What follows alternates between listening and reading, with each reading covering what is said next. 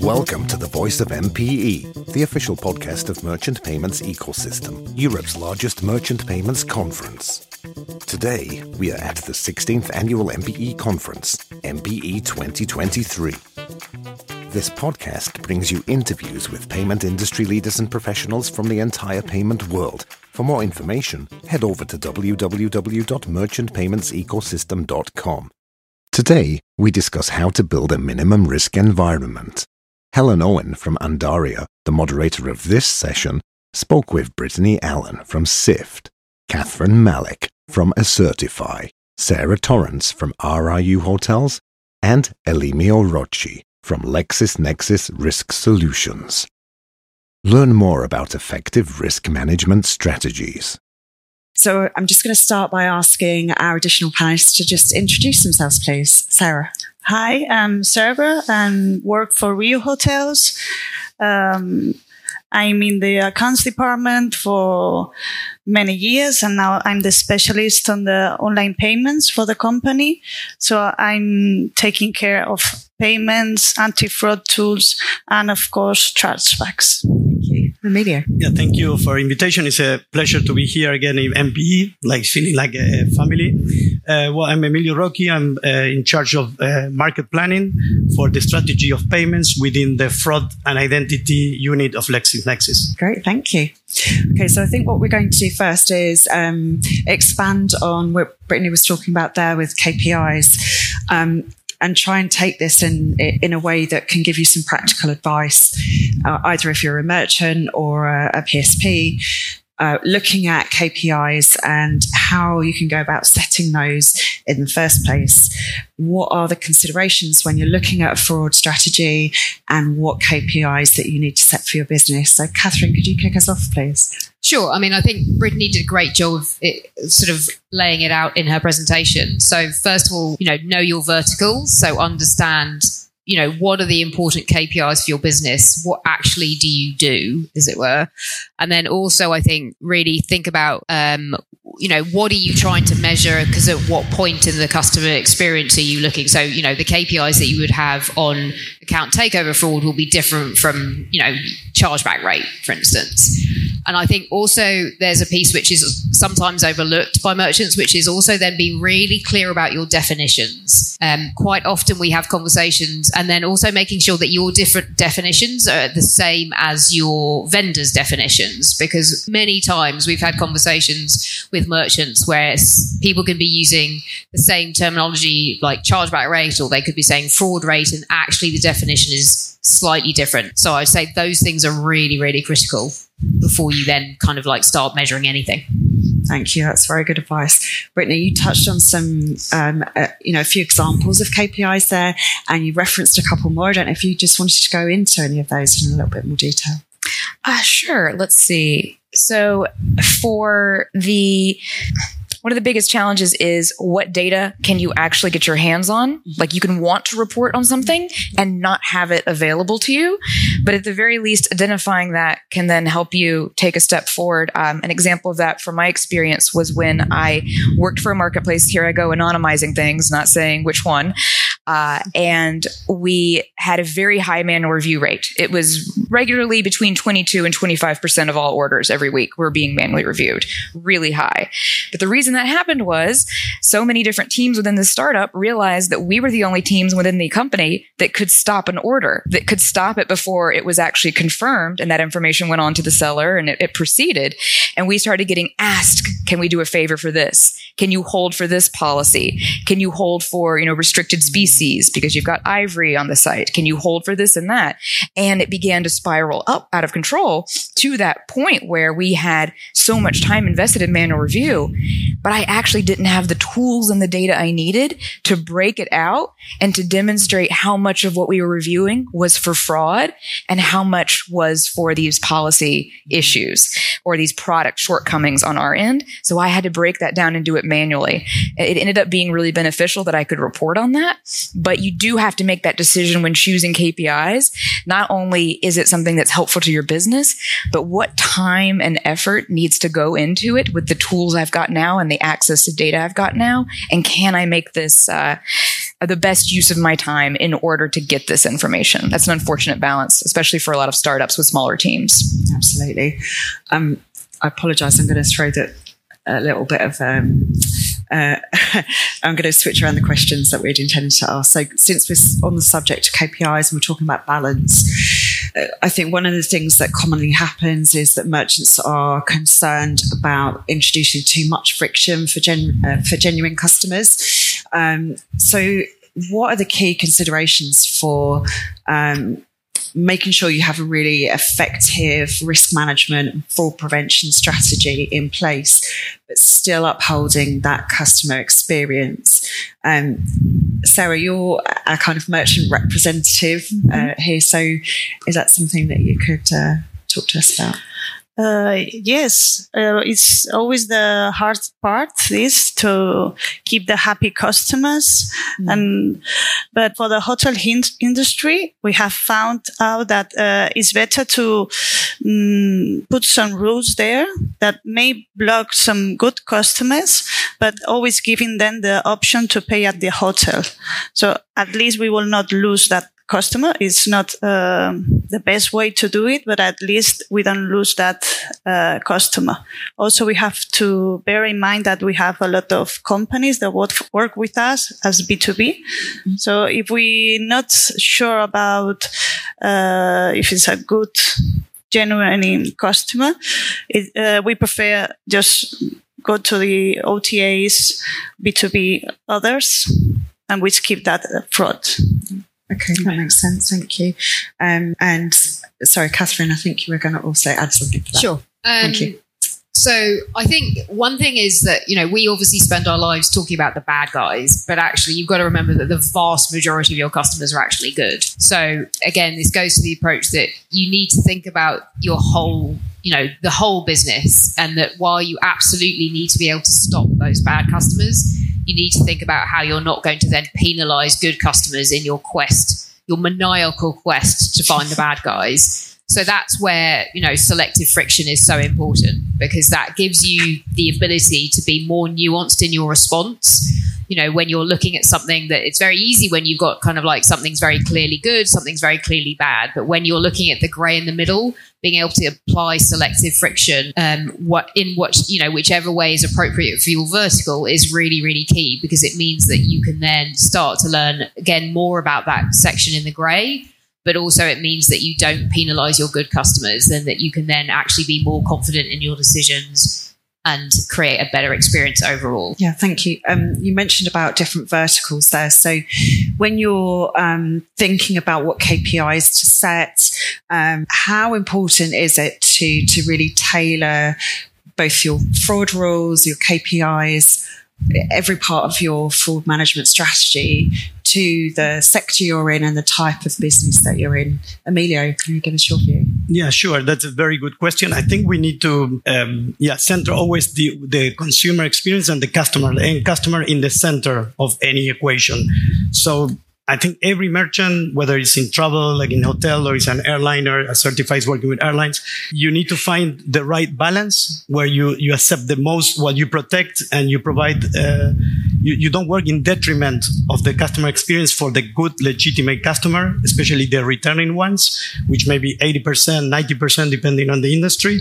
You have the, the things in place, the weapons say in place to take off the very bad transaction, the fraudulent, uh, and you yeah, you provide a very good, good uh, customer experience. And I think it's, yeah, it's very important because that challenge every industry has. And I would say there is kind of a trade off between, uh, uh, I think Catherine, no, uh, uh, you, you mentioned Brittany and the balance between revenue and, and fraud and also chargebacks and refunds. What is the, well, the perfect magic formula that will depends on each uh, industry in each target market if you are dealing with millennials or adults I think it's yeah, it's you need to find that that balance. And something we, we haven't talked so far is payment is an experience. So here in this room already, if you ask for preferences, every person has his own preferences. So KPI is all about finding this dynamic uh, risk assessment per transaction per consumer to realize that find find this this balance. And don't forget that even when we come to fu- refunds or chargebacks, it's part of the experience. So how do you distinguish between someone genuinely, legitimately uh, has purchased something and want to return? If you go to a, through a refund process that is very cumbersome and very difficult for you, you will initiate a chargeback. There have the answer. Uh, if you look at the KPI, do you have a healthy balance between refunds and chargebacks? So a company very proactively to refund, in theory, should have less chargebacks. If that's not the case, well, you should, you do not have the KPIs in place. You should implement KPIs to, to find that balance. Okay. Brittany, did you want to add something? Yeah, I wanted to speak briefly to the idea that we might have some people in the audience who either recently moved to a new company, uh, to a new vertical, or might be doing that in the future. And then you're thinking to yourself, well, I've never worked in, we'll continue to use maybe airlines as an example. I've never worked in that industry before. I guess I can Google airlines and fraud and try to figure it out and try to understand what our challenges are. But is that really going to be the best approach? Uh, and so in that case, I would recommend when you're looking at that new vertical that you're trying to understand, look at what a user can do on the platform, what value there is within that, and then drill down in sort of the hierarchy of what could then be abused. So an example for that would be, can someone make an account on your site? If yes, then those accounts are likely somewhere for sale. What can someone do with that account? Oh, they can make a purchase of a physical good. Okay, great. So then you're going to be looking for payment fraud. You're going to be looking for, you know, um, shipping redirection. You're going to be looking for all of those things along that physical good fraud line. But then at the same time, do they have to add a new card each time? Is it a stored payment method? Are you challenging them to add the CVV if they're using a stored payment method, maybe from a new device? If you're then drilling down what that path is and then thinking about how they can monetize it, you don't need to worry as much about what the vertical is as far as what can be done with your particular platform. And then that is a great place to start if you're feeling a little bit uh, like you don't have as much support, especially if the person who had the role before you did not leave a lot of documentation behind, or if you were the first person in seat at that org, which I've done a couple of times before. I can imagine. Um, that's a really good example. So I think there, what you're saying is that um, it's it's not just about the vertical and the type of business, but what is the customer journey or how that offering is is being put out. What present you know what opportunities does, does that present to the fraudster, which I think is a really interesting way to look at it. Um, Sorry, I, I would want to add.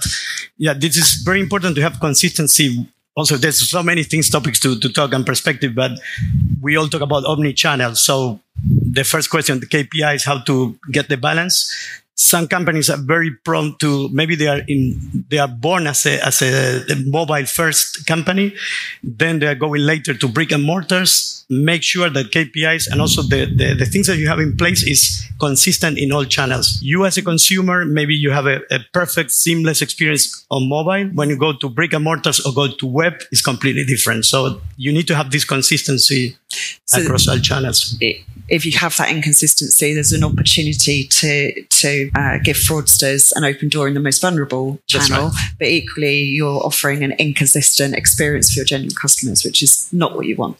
Um, I'd love to get some some input from you, Sarah, because um, we we had a really interesting talk prior to this that although you're in the hotels industry, and then generally speaking, that's kind of categorized in with travel and tourism. Mm-hmm. Um, but you really have to think carefully about uh, your unique fraud challenges as opposed to the wider travel vertical. So I wonder if you could just talk us through that a bit, please. Yes, our vertical, as you said, uh, we are with the airline industry, but we are really different from them.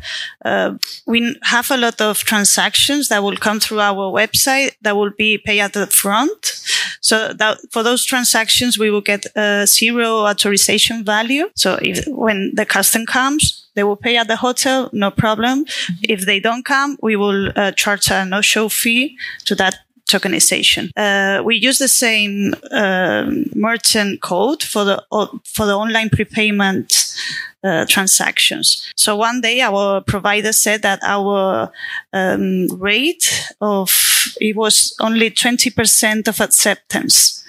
Wow. I was like, okay, someone is getting fired. but the truth was, Did someone get fired? No, no, no. the truth was they were just putting together all the data, and it's not a good idea. If if it's a prepaid transaction, you can uh, check uh, the approval rates for those ones, also the chargebacks that you have for those ones, but you're not can compare to the ones of zero value. Mm-hmm. So um, mm-hmm. we find a lot of missing information there. And also for the chargebacks, uh, fraud codes, they are really not fraud. They just miss information between the company and the guest. But then the, our providers will put it all together in the same basket. So mm. we have to keep fighting to find a better solution for travel or at least for hotels. So there's also there's a lot of interpretation involved yes. for you as well. Mm-hmm. So not just about what sector, what type of business, where do you take payments, but but how can some of those bits of data be interpreted um, as fraud or not fraud? Yeah. Yes. Okay. So we we have to do a lot of manual review after all the process. I can imagine. Mm-hmm. Okay, thank you for sharing that. It, I mean, I think that one thing that highlights is there's so many different facets to tracking, measuring, preventing fraud, um, even with existing channels. So, my next question is what happens when you introduce new technologies, new channels, new payment methods into the mix? So, how would merchants and PSPs and acquirers um, approach new areas of risk. And one prime example is uh, crypto payments, which are now starting to come. I wouldn't say quite mainstream, but they're starting to happen uh, in more places.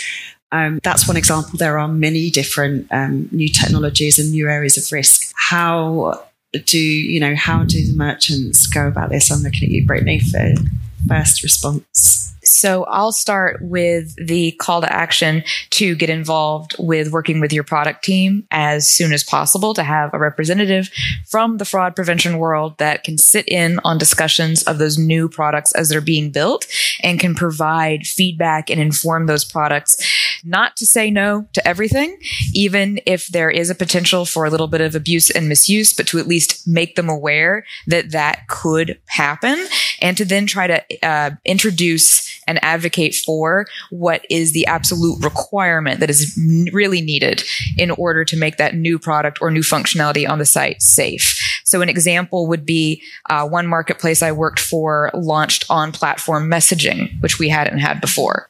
And just to keep this more payments focused, that then gave the ability for less scrupulous sellers to direct somebody offline. So they would no longer commit payment on our platform, which meant that, you know, our overall revenue would drop, et cetera, et cetera. And some of that could be a little bit innocent, them just saying, come here and, you know, avoid fees. But others were scammers, the ones who actually had no item to sell and were just there to rip off people. And then that would increase our spam rates because they realized this is a great, you know, approach. So in that case, we worked with them, acknowledged that that would be a possibility. We never said, no, don't you allow any messaging because it's too risky. But instead, we said we need to be able to identify uh, text clusters, certain keywords. We need to be able to review messages and we need to be able to hide messages that are pending review so that they actually aren't impacting good users. There's a, a good uh, impact or exposure to fraud rate that you can monitor as well for some of your users. And the ability to report a message needed to be added in. And then we also set the hierarchy for reporting those messages, what teams they would go to. And if you got too many reports or too many flags within a certain category, even before our review team got to it, did something automatically happen to your account? And so that was something that my team could then step in and do. I know that is just, just one example, but if we hadn't been involved in product at all and we had brought all of that up at the end after all the work had been done, we would have had a really difficult time getting sort of any of those steps added in.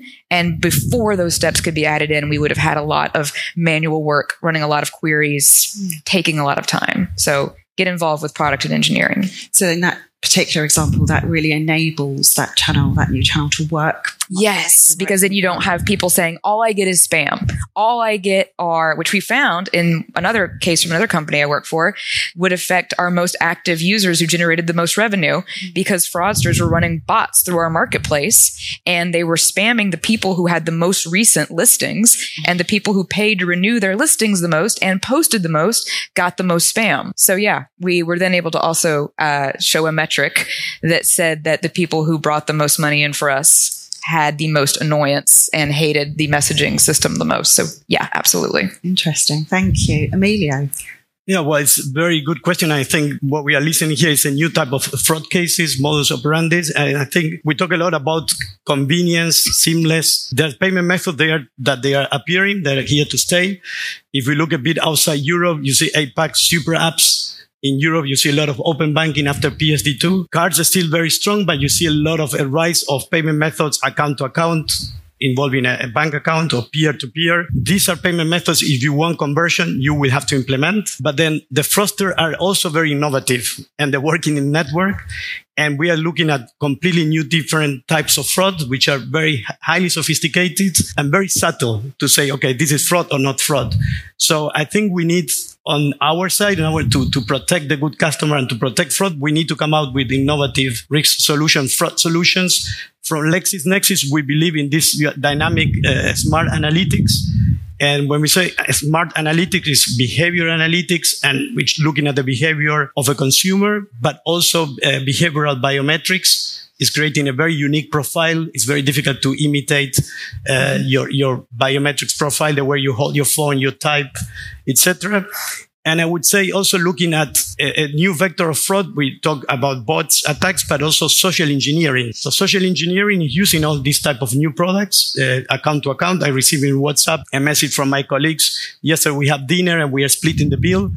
And I said, well, yeah, of course I'm going to pay my part when actually someone maybe took my number and it's a fraudster.